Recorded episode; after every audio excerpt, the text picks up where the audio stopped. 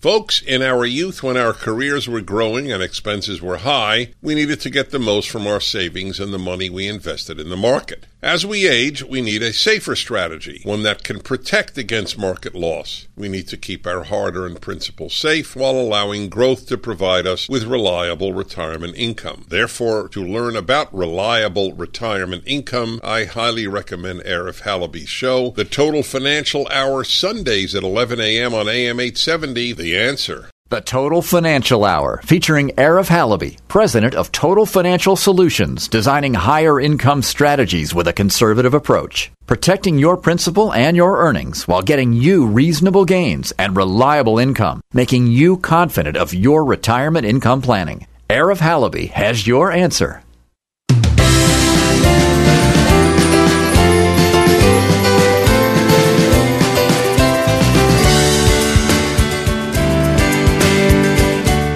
Right, welcome to the show.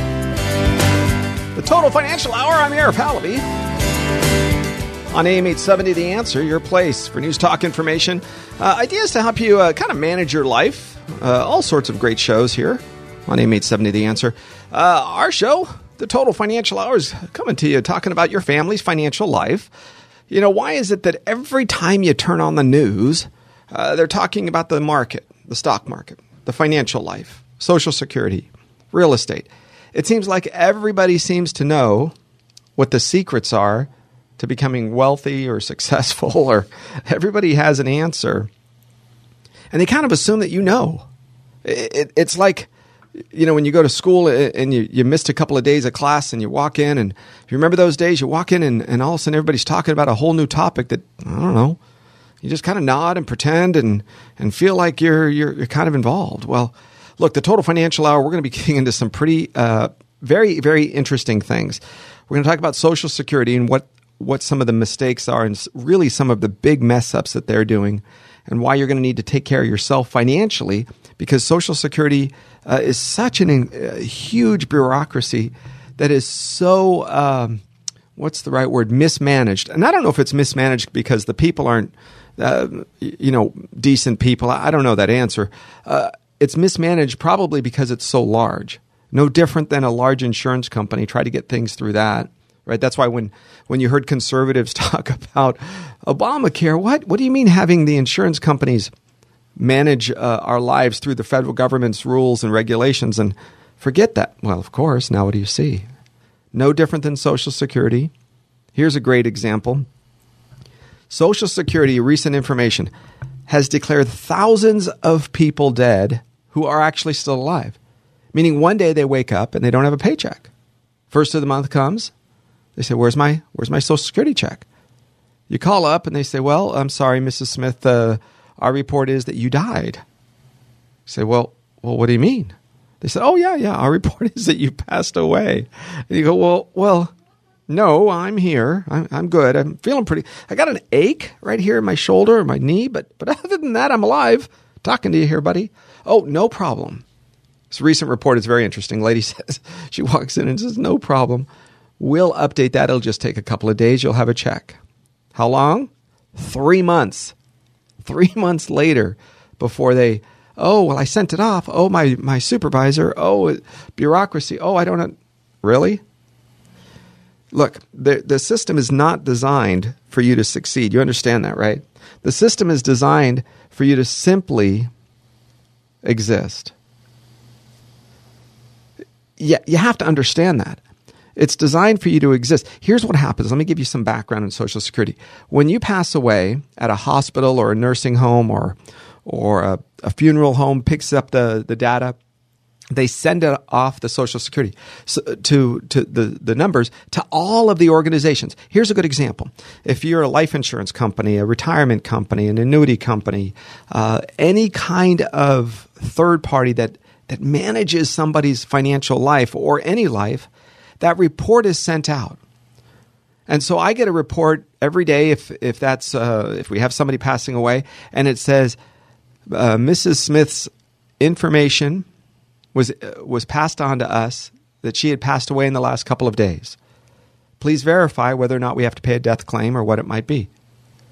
Sometimes they know before we do, and the family usually reaches out to us fairly quickly. And so when that information is passed out, it's passed out to life insurance companies, uh, homeowners insurance companies, uh, to a variety of, of groups, even credit reporting agencies. So now Mrs. Smith goes to buy a car and she doesn't know that she was just reported dead. Maybe she didn't turn on Social Security yet. Maybe she didn't need it. And now she goes to get a credit card or buy a car or refinance her house. And they say, I'm sorry, your Social Security number is coming back with a problem. So, what do you mean? What do you mean a problem? I'm 68 years old. There's, there's no problem. Oh, yeah, yeah, yeah. Yeah, it, we show that you've died. So it, it isn't just your Social Security payment. You might say, I haven't turned on my Social Security yet. If Social Security is a big part of your retirement income, you need to watch your credit report more than ever. Look to see. Watch your Social Security income statements. Look to see is there income on there that is not yours? Right? People steal. Do you understand how, how do illegal immigrants get a job working wherever they work? When the report is done, right, the employer has to do a, a report, an I 9, they send it off, comes back and says, yep, this is Joe Blow, Joe Mary Smith, whatever. When they send off that information and they receive it back, Employers sometimes don't even look. They say, whatever social security number you put down, that's fine, we'll pay it. So you might be retired or, or making a, a $60,000, $100,000 wage. And behind the scenes, somebody on the other side of the country or on the other side of the state is using your social security number and reporting additional income. Now, what if that person dies before you? They say, oh no, we've been collecting income for 15 years uh, from that particular social security number, and that person passed away. And you say, no, no, no, that wasn't me. I am still alive. Isn't it funny how, how you actually, I've, I've actually had to do this before. I said, no, no, no, it's me. I'm alive. They said, well, how do we know it's, it's really you? So oh, here's my driver's license. You know, what information I can tell you where I grew up. What, what do you need? Oh, no, no, no. We have to double check that it's really you. I said, you want to come over? What do you want to you want to pinch me? I'll say ouch, especially if you get a little hard. I'll show you that it's really me. It's not a secret. Watch out for Social Security's. Uh, right now, we have 6.5 million people. That's the estimate. 6.5 million who should be canceled, who actually really did die and Social Security is still paying it. So we have thousands of people who are expecting income we have over 6 million people collecting. Usually it's the child or the spouse. They're just collecting both Social Security numbers. They're not telling anybody that uh, Mary or Joe passed away. They're just going along to get along, collecting your money. What do you think that does to the Social Security coffers? Do the math. I mean, even if it's $1,000 a month, how much goes out at 6.5 million people per month? How many thousands millions, tens of millions, hundreds of millions of dollars a year are paid out erroneously. I told you it was a big bureaucracy. I told you you're going to have to be careful. Don't expect it to do anything except kind of supplement or be there, kind of, sort of, maybe, kind of as part of, or maybe so, part of your income. That's nice, but don't expect anything too dramatic. It's just not going to happen. Social Security is not about really efficiency. It just isn't. Good people, I'm sure, some of them at least that work there. But it's not an efficient system. You have to take care of yourself. You have to manage. Listen, you don't have to know every single, uh, uh, you, you, know, investments details and retirement accounts details and the. Uh, look, that's not where it goes. What I'm saying is you have to understand the purpose. Your money has a job to do. The $20 in your purse or your pocket is for lunch. It is not for retirement. The money in your retirement account is not for lump sum withdrawals. Oh, give me $60,000. I want to buy a new car. Well, you're going to have to pull out 100. Your retirement accounts drop by 100 for you to buy a $60,000 car. Well, Arif, look, I don't make the rules. Vote Republican. I, I don't know. Right? Vote conservative. Vote vote where people are not taxing you. Get rid of the state, the state bureaucracy in the state of California. Surprise, more taxes in the state of California. You're not going to be in a position to understand the purpose of your money if you think it's all the same. It isn't. The job of money in your checking and savings account, that's for emergencies. Maybe you have a savings account that says, This is my Christmas account. Okay, that's cool. That's a job. I got it. Grandchildren, children. Maybe your savings account is for your next vacation. Wonderful. That's what it's all about. I like it. I'll take it. Maybe, just maybe, you're in a position to have a retirement account whose job it is, and this is what it's supposed to be, by the way, because this is how it's taxed. Its job for your retirement account is systematic monthly income, just like Social Security or a pension, except guess who gets to control it? You do. Not the government, not some bureaucracy, not some government employee, wonderful people as they might be, but have no emotional connection to your money. Look, you got a question, give us a call. We're going to get into a lot of details today. 866 870 5752. That's 866 870 KRLA or 870 KRLA, 866 870 KRLA. You can also go to uh, the website. It's am870theanswer.com. am870theanswer.com. You can track, follow us live. Of course, we're also uh, streaming live on Facebook. There's a lot of you that are watching today. Thank you for doing that. We also have a Facebook fan page, Total Financial Solutions. You can go to our Facebook fan page. Uh, click sign up. Every once in a while, some fun things are, are put on there, I think once a week. More importantly, I love our newsletter. Our newsletter comes out about twice a month. We're not going to bombard you every week. We're going to send it out about twice a month. Some great information. Remember last week's show, I was talking about the Harvard Business Review uh, article and some of the things that went out. That went out on our on our um, radio show and on our newsletter. So you can get some great information. But what I want to do today is make sure that if you have a question about an inherited IRA, because often people will inherit your parents' retirement accounts, whether it's a 401k, that means it comes from your, your employer, 403b, that's a nonprofit, hospital, school district, research facility, that's called a 403b. The 401k is the for profit entity.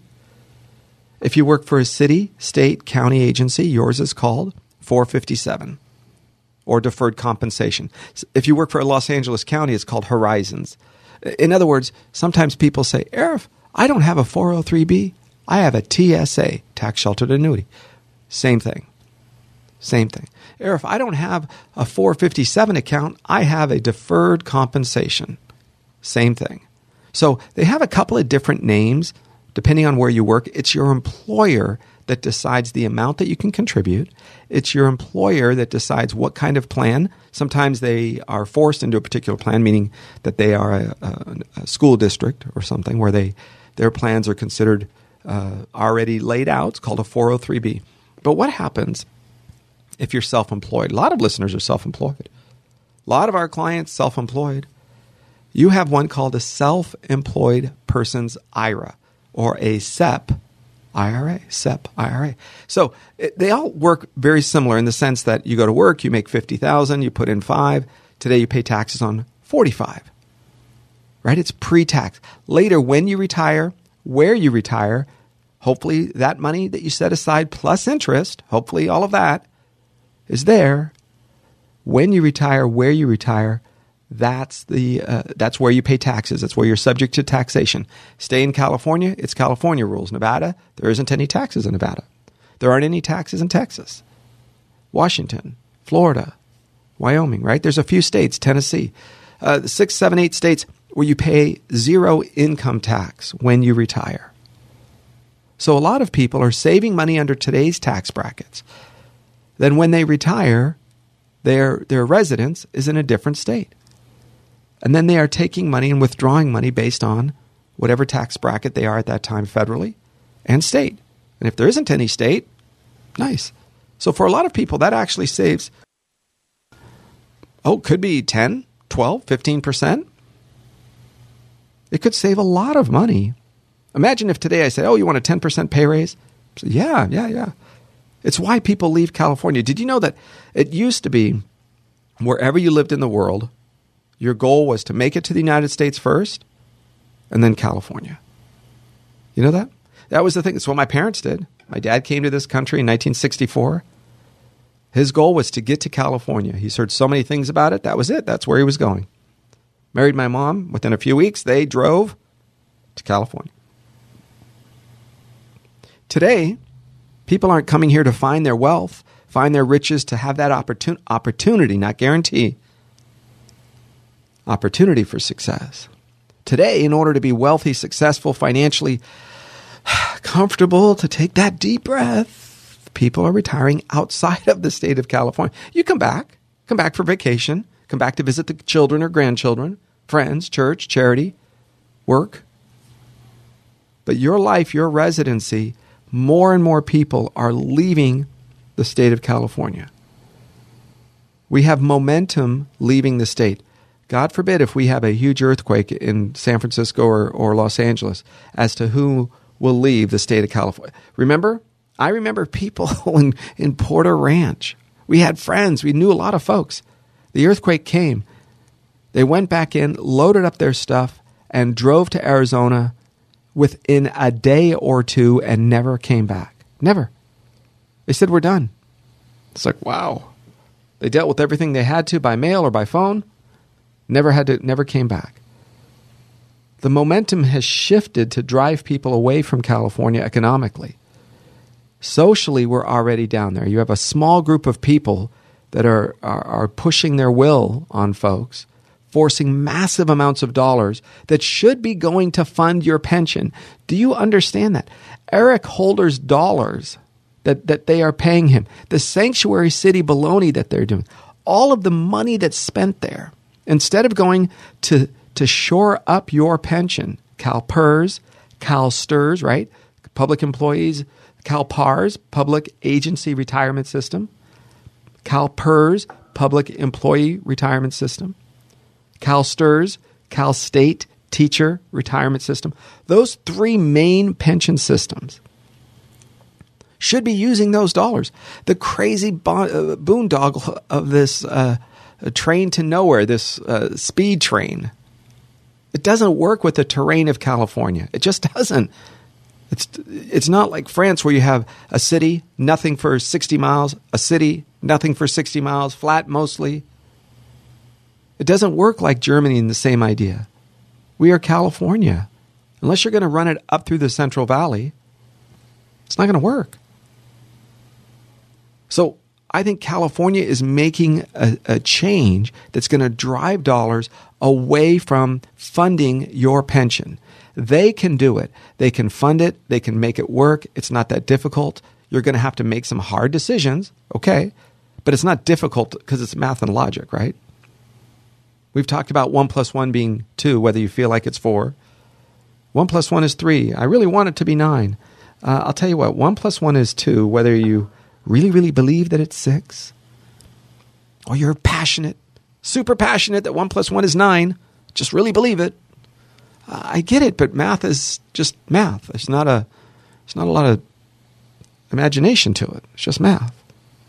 So keep yourself out of trouble by understanding you have to manage your own financial life because you're playing that game. Here, I had a great, a great conversation this week with a client. She comes in and she says, "You know, I don't understand this. I have, I have all of these different accounts, but I don't understand why I have all these accounts." In her case, her husband set them all up. And he did it. Both of them were, were teachers. And then he had a small business, but they saved. They bought their house. They never sold. They just bought another one and rented that one. And they saved every month. Didn't buy cars every other year. Didn't do fancy vacations. And today they're worth about 6 million. And she said, Arif, I have about 14 different accounts. Well, I don't know why. Because when my husband left, I knew what we had, but I didn't know why we had them. So I said, okay, well, well, let's take a look at this account. This account is, is kind of risky. You know, it can go up and down. Are you, you happy with it? Do you want to make some changes? She said, yeah, I do. Yeah, I do. Okay, well, let's take a look. What are the fees with this account? I was told it was $65 a year. I said, what do you mean?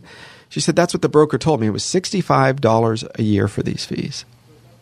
Look, if you think you have an account and that's all the fees you pay, give me a call at 866 870 5752.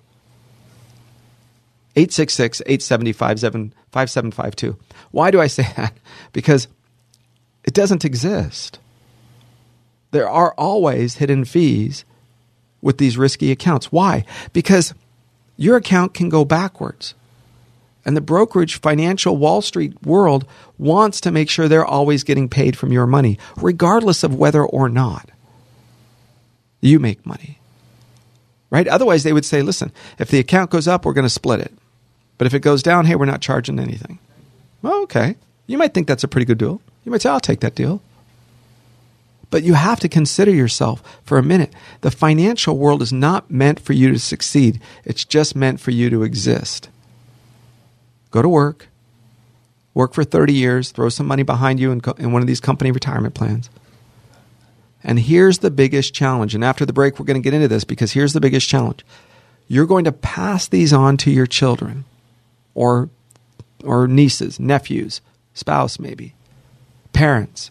Somebody's going to probably inherit it. If you were good enough with your money in the sense that you didn't just blow it all, you probably, probably are going to die with some left.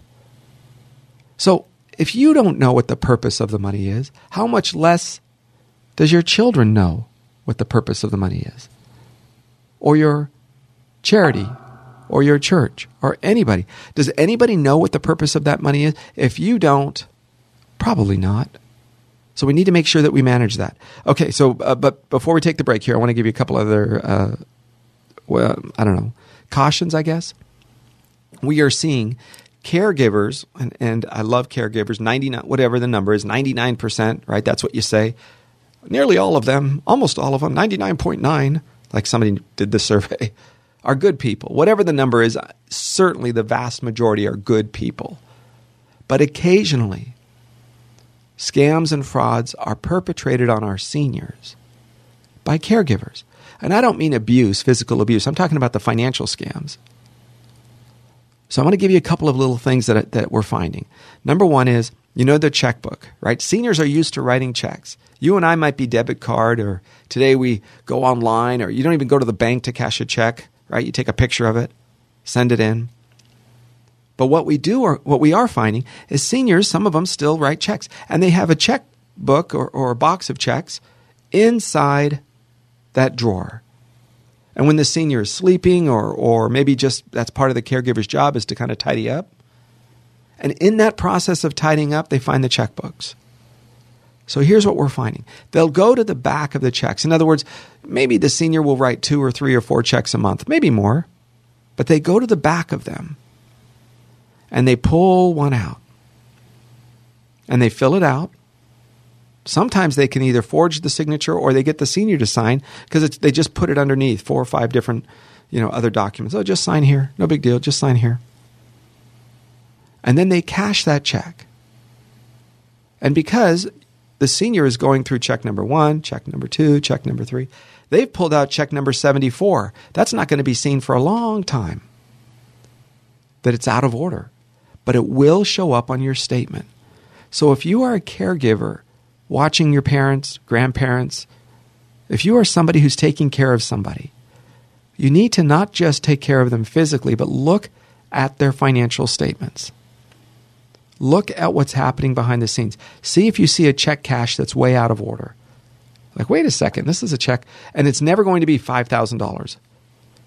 A lot of these scam artists are really good about making it $2,742.68. Oh, okay. They do that so that it looks like it's just kind of blends in with a normal thing. And it might be written to the plumber or to the air conditioning person. So when you see it, it just looks like a normal everyday expense. If that expense is part of that normal everyday routine, then I need you to pay attention. Because sometimes our seniors are getting taken by the caregivers. Sometimes it's the identity theft. We talked at the top of the hour how Social Security has thousands of people who are declared dead who are actually still alive, but that means you do not get your Social Security check anymore. But there's six and a half million Over 6 million people who are still getting a check and yet who have passed away. Still getting a check. Where do you think that's going? My contention is a lot of the caregivers, whether they lack professionalism, they lacked vetting, they lacked a background check, or they're just plain son of a guns. I don't know. My contention is a lot of them have taken over through the identity theft scam and have, have acted like or become like or just said, keep sending the check and we'll take it. And then they deposit it. And then it, they do a transfer on the computer because you don't have to be there in person. Right? We've seen it. Regular account, joint account. The Social Security is transferred in, uh, deposited into the regular account. Then they go online and do a transfer to a joint account. And then now What's as much as theirs is as much as mine. So I want you to watch out for that. If you are watching for caregiver, if you are watching a senior, look at their financial life. Ask them, hey, can I just double check things? Can I get a duplicate statement sent to me? It's a way for you to watch and take care of them. When we come back, a lot of people are passing away with an inheritance. What happens to that inherited IRA? Right? To keep you from getting into trouble because there are rules and penalties. We'll be right back. The Total Financial Hour. I'm Arif Halaby. We'll be right back.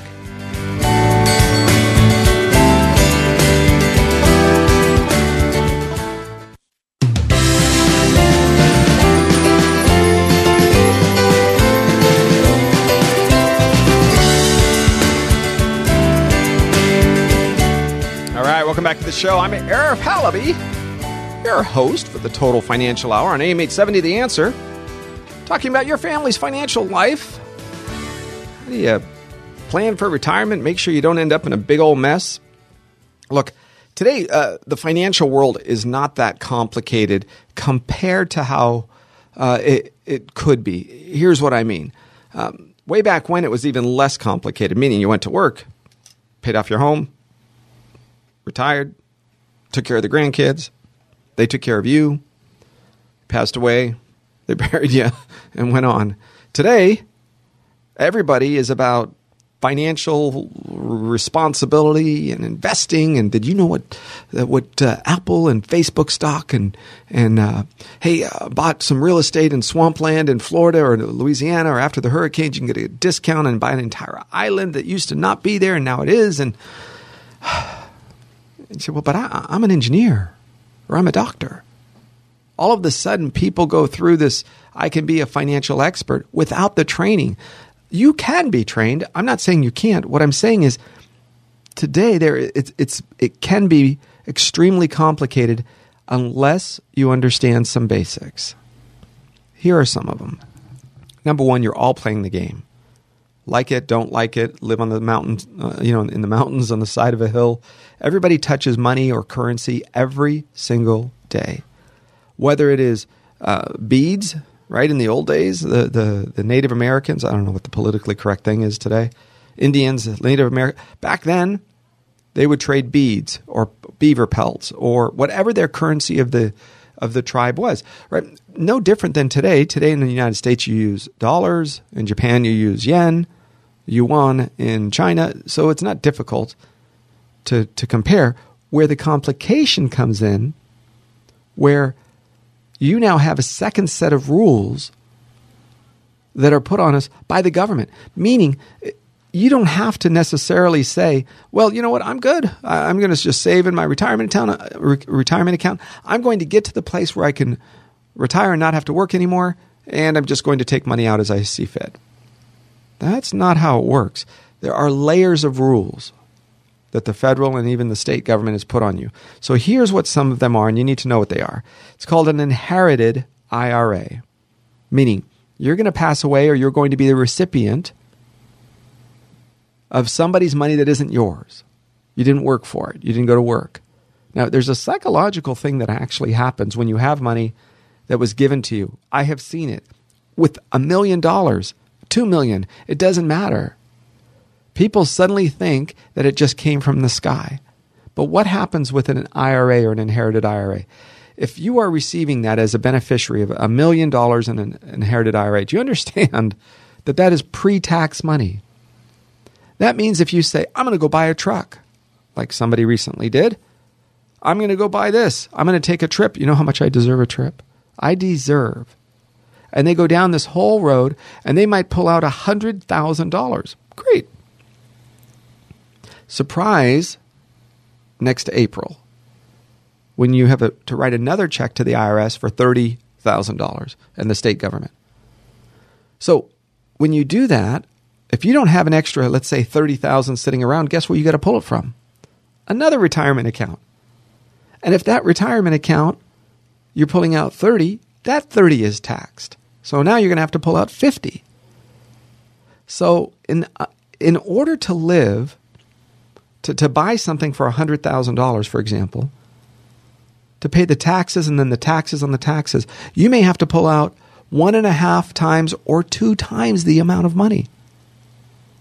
Now, eventually it runs out. So now you've taken out the last bit of money.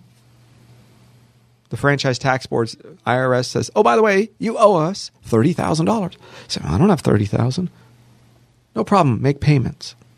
Or you can't make payments. We'll take your car, your house. We'll we'll garnish your wages. We'll take the money you have set aside for that new roof for your child's college. We're going to take that.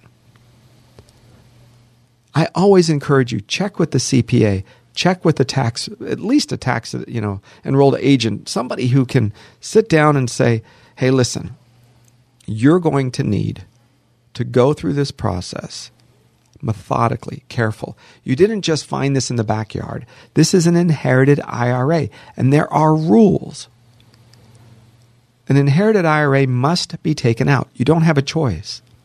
And there are two ways to take it out. One is called the five year rule. And it's also the default, meaning if you mess up on this next one, on the second one I'm going to tell you about, then it defaults back to the first one. So here's what it means an inherited IRA, when the beneficiary receives the funds, whether it's a widow or widower of the deceased, uh, whether it is um, the kids, right? There are rules that are attached. If the children inherit the IRA of their parents, they can choose to take distributions over their lifetime or the five year rule. Let's talk about the five year rule. Five years says this you have to have everything out in five years. Now, you can do nothing this year, a little bit next year, a little bit the next year, nothing, nothing. But five years and five minutes, all of those dollars have to be out of the account, done in your pocketbook, which means it's a taxable event. That might be fine, especially if it's a smaller account. If, if you're talking about a smaller account that you can absorb into your tax world, maybe you're self-employed so you can adjust your withholdings you can right you can do a lot of things then fine take the take the five year rule if you need to pay off some bills you, you weigh the difference taking the money now. Yes you pay more in taxes. Check with your cpa say oh we can mitigate it. It can be a little less but i want you to pay off this credit card or i want you to pay off the car. Okay there's some there's some financial planning that can be done and, and that could be good. But if it is an enormous amount of money when it hits your taxes that it will impact your life a lot, then the stretch IRA rule is usually better. So, what is the stretch IRA rule? It says you're going to inherit money, and by December of the year after they pass away, so they pass away January 3rd, you have all of that year and all of the next year before you have to take out the, the, to the beginning of the stretch IRA rules. But if it's a, if it has a required minimum distribution, in other words, if they are already past age 70 and a half when they pass away and you inherit the money, then the deceased is supposed to take out every year a certain amount. And if they didn't, then you have to. And then when you take it out, that doesn't count as your first distribution. You still have to do another one the year following the year they pass away by December 31st. Didn't I tell you it was going to be complicated? It's like it doesn't have to be, right? You want to just say, hey, just do this. Very simple. But they don't. The stretch IRA is the tax equivalent of basically, I don't know, a treasure chest, golden, the, the goose that lays the golden egg, because in a stretch, the amount you have to withdraw is a percentage. It's very small, three, four, five, six percent. But a small number so you can make that money last. Stretch it out. Supplement your income every year. Now, the stretch IRA is the minimum that you have to take out. You can take out more, but it's the minimum. So, in other words, if it says this year you have to pull out $2,700, you want to pull out five, pull out five. But you can't take out less than 2700 or you will pay a penalty. Guess what that is? I'll let you think. Need some of that Jeopardy music. And 50%. 50%. If you don't take out the proper amount, there's a 50, 50% penalty. So, in other words, if you were supposed to pull out $10,000 and you didn't, guess what? $5,000 penalty to the IRS. Plus, remember, those dollars are taxed. So if you're paying, if you're pulling money from the account, you also have to pay tax on that account. It's not just a one-way street. So you have to manage this properly. That's why a financial advisor or financial team, uh, if you're using annuities, a good insurance professional that, that is licensed, a financial uh, professional, certainly a CPA, whether it's on a three-way call, and we do that often. We will talk on a three-way call with your CPA. In fact, I've even gone there many times. And we'll sit down and we'll say, here's what the client's trying to do. Give us some direction. What is, what is the tax guy or the tax gal's point of view on these dollars so we don't mess up? Because the penalties are so severe. And when they do, when they give us those answers, we go through and we say, okay, well, now that's the framework. Now let's build around it. And we say, here's what's possible from our point of view. The last thing you want is one person thinking they're the expert in every in everything. You might have a financial expert in your life. I'm a stockbroker. I'm a I'm a financial advisor. It's fee only. Great. You realize every financial product has fees and commissions built into it. it. May not go to this guy or it might, but you're paying for the same advice twice. And if you think the only reason you're going to have any integrity with the financial professional in your life is because they're only charging you a fee and not making a commission, folks, then you're probably dealing with the wrong person. Why? Because if that's the only thing keeping them from from violating the the, the ethical rules, maybe just maybe mm, you probably need a different person. Because I think part of your financial life should be built on I trust this person. No different than when I go to get my car worked on. Right? I, I don't say I don't go to one mechanic and say, all right, Tell me everything that needs to be done. I'm going to pay you $500 for your opinion. Great. Then I go to the next guy and I say, Mechanic X, do this, do that, do this. You might say, well, that would be a better way to go. Well, but I still have to trust the second mechanic to do the right thing. If not, then you're dealing with the wrong people. Look, you've heard me talk about checking out your financial team. Department of Insurance is a great website. If you're looking at fixed, fixed indexed annuities, life insurance solutions, anything with the insurance world, right? Remember, there's two ways to put money into the U.S. economy and take money out. About 100 years ago, when, this, when the U.S. Uh, financial system collapsed, and I'm talking collapsed, the problem, uh, the, the benefit was back then there were very few people that were dependent on it because all of them were uh, people that worked in factories, farmers. Nobody really cared. It wasn't a big deal. Oh, the financial world collapsed. Oh, really? We still have to milk the cows. Today, everybody's putting money in the market in one form or fashion. Whether your paycheck comes in and you put some in the market, whether you put some in the US economy, whether you are buying products that are that are publicly traded companies are building or making, you are always involved in some form or fashion. So today when the market collapses or goes up and down, you can feel it in a variety of places. Here's what happened. They said, we're going to allow banks and insurance companies to put money in the U.S. economy, take money out. If you're dealing with a bank, those, th- those products are called savings accounts, checking accounts, CDs. That's how, you, that's how they take money out of the economy, which means you're depositing into those vehicles. How do they put money into the economy? Through loans car loans, boats, planes, uh, houses, right? That's the traditional way that it was done. Insurance companies, the opposite. Insurance company says, uh, people, you give us money through premiums. You deposit money with an insurance company. It's called a premium, whether it goes to auto, home, life insurance, whether it goes to fixed, fixed indexed, variable annuities. They all go through an insurance company scenario. And when they do, they're pulling money out of the U.S. economy. How do they put money back into the economy? I'll just say two words hurricane and earthquake. That's it. That's how they do it. When those big catastrophes hit, big dollars go in. But you and I may not be uh, impacted by that regularly, but we are impacted by car accidents more often, scratches on our cars, uh, break ins in our home or business. That is often life insurance, how insurance companies will put money back into the economy. Take little out, back in, big dollars. Banks will take in big dollars. You can walk into a bank and say, here's $100,000 for a CD. So when that transition happened, the rules shifted. And suddenly, today, when you are working in that world, when we, I, you want to go to the Department of Insurance website for California, wherever you live, and you check. Is the person licensed? How long have they been licensed? Are they allowed to offer products or services in this for this company? Do they have any complaints against them? We talked before about having the fox in the henhouse. We talked before about having you babysit and watch your money. Your money. You don't want the same people that were that were phoning up and and um, I don't know what the right word fraud, uh, maybe forgery, maybe that's what I would have said as a, when I was a Los Angeles police officer. Ten years, seven months, and three days. It wasn't that long. wasn't counting.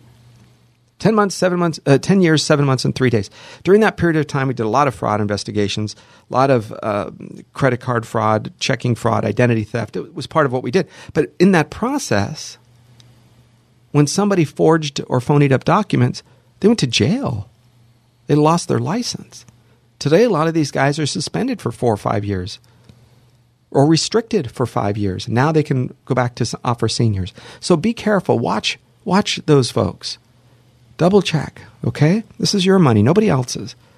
They're never going to look at it or take care of it the way you do. So you are the you are the top. You're as good as it's going to get. If you don't watch it, they can maybe do as much, but if you don't watch it, nobody else will. So be very careful. All right, I want to finish up this hour of the program. Feel free to give us a call. You have a question on inherited IRAs. 866 870 5752. That's 866 870 5752. All right, we've been talking about an inherited IRA. How does the stretch portion, and that's really the better one, in my opinion, to take for most people. The stretch IRA is an option that says, I'm going to drip this money into my account. I'm going to drip these dollars into my uh, financial life. It could supplement maybe a stay at home spouse. You might have said we couldn't financially afford to have both of us stay at home.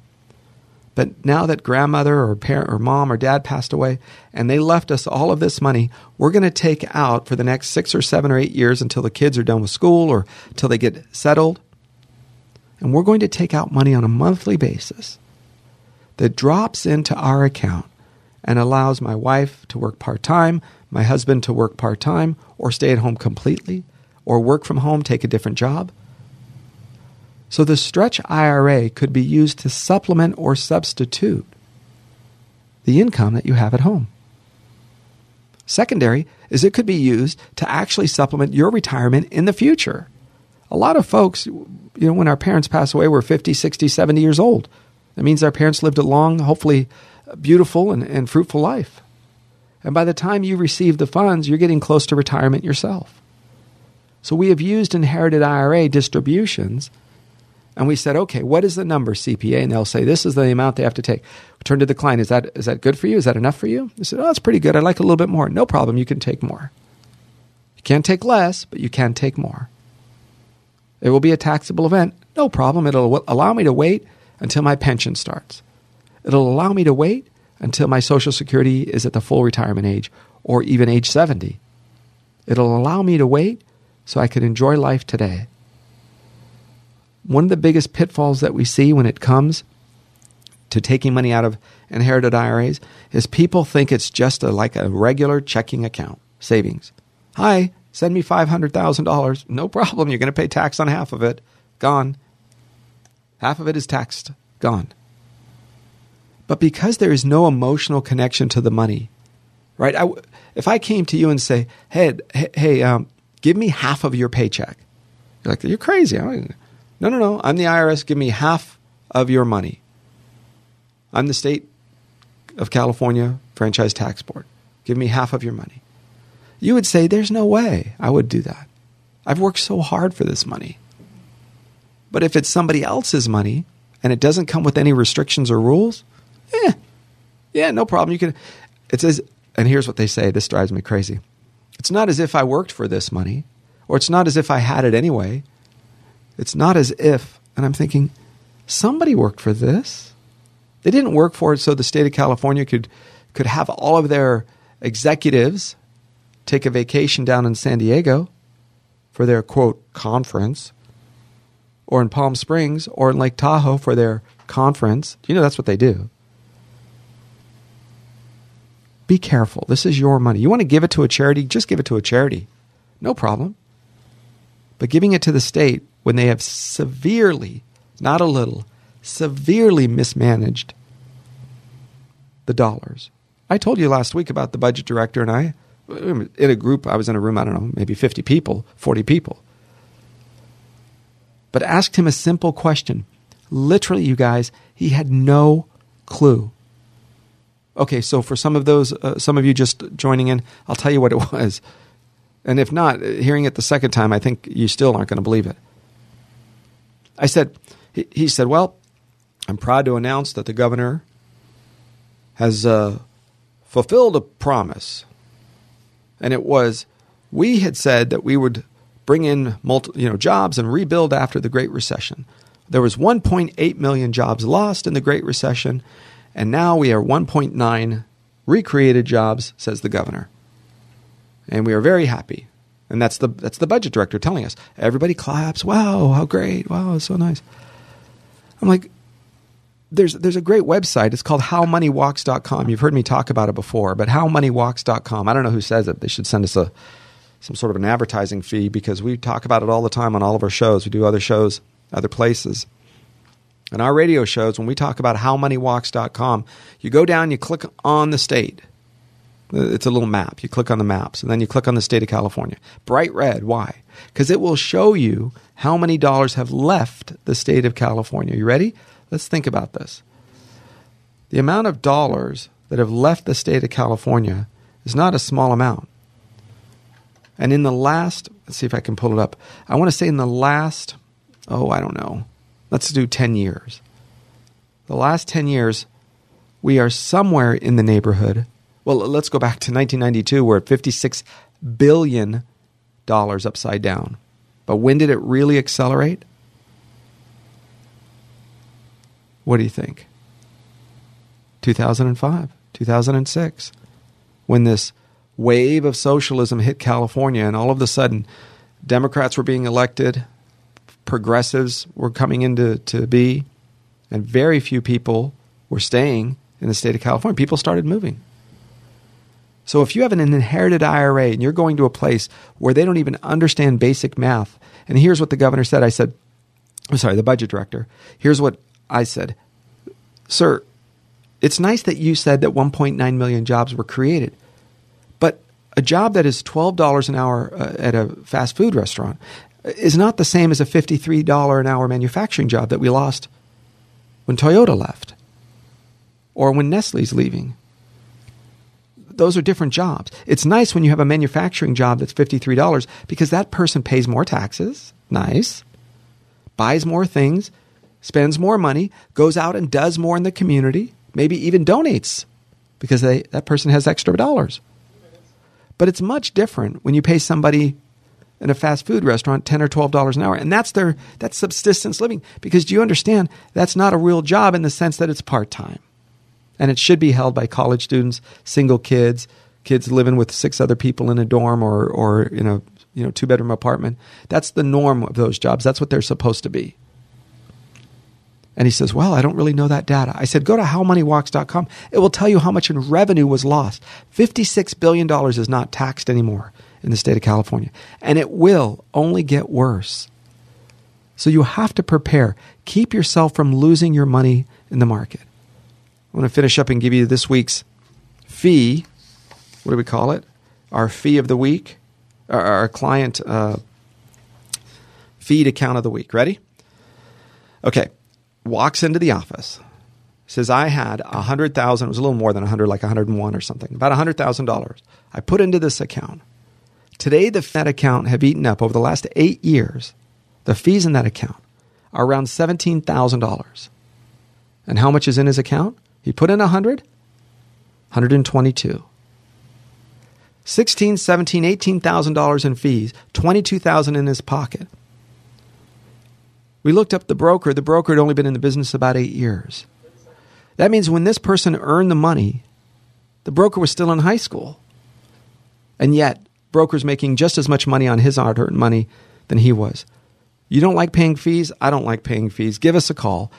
Okay, here's our phone number to the office 800 990 7344. 800 990 7344. Thanks for joining us. I'm Arif Halaby on the Total Financial Hour on AM 870. The answer.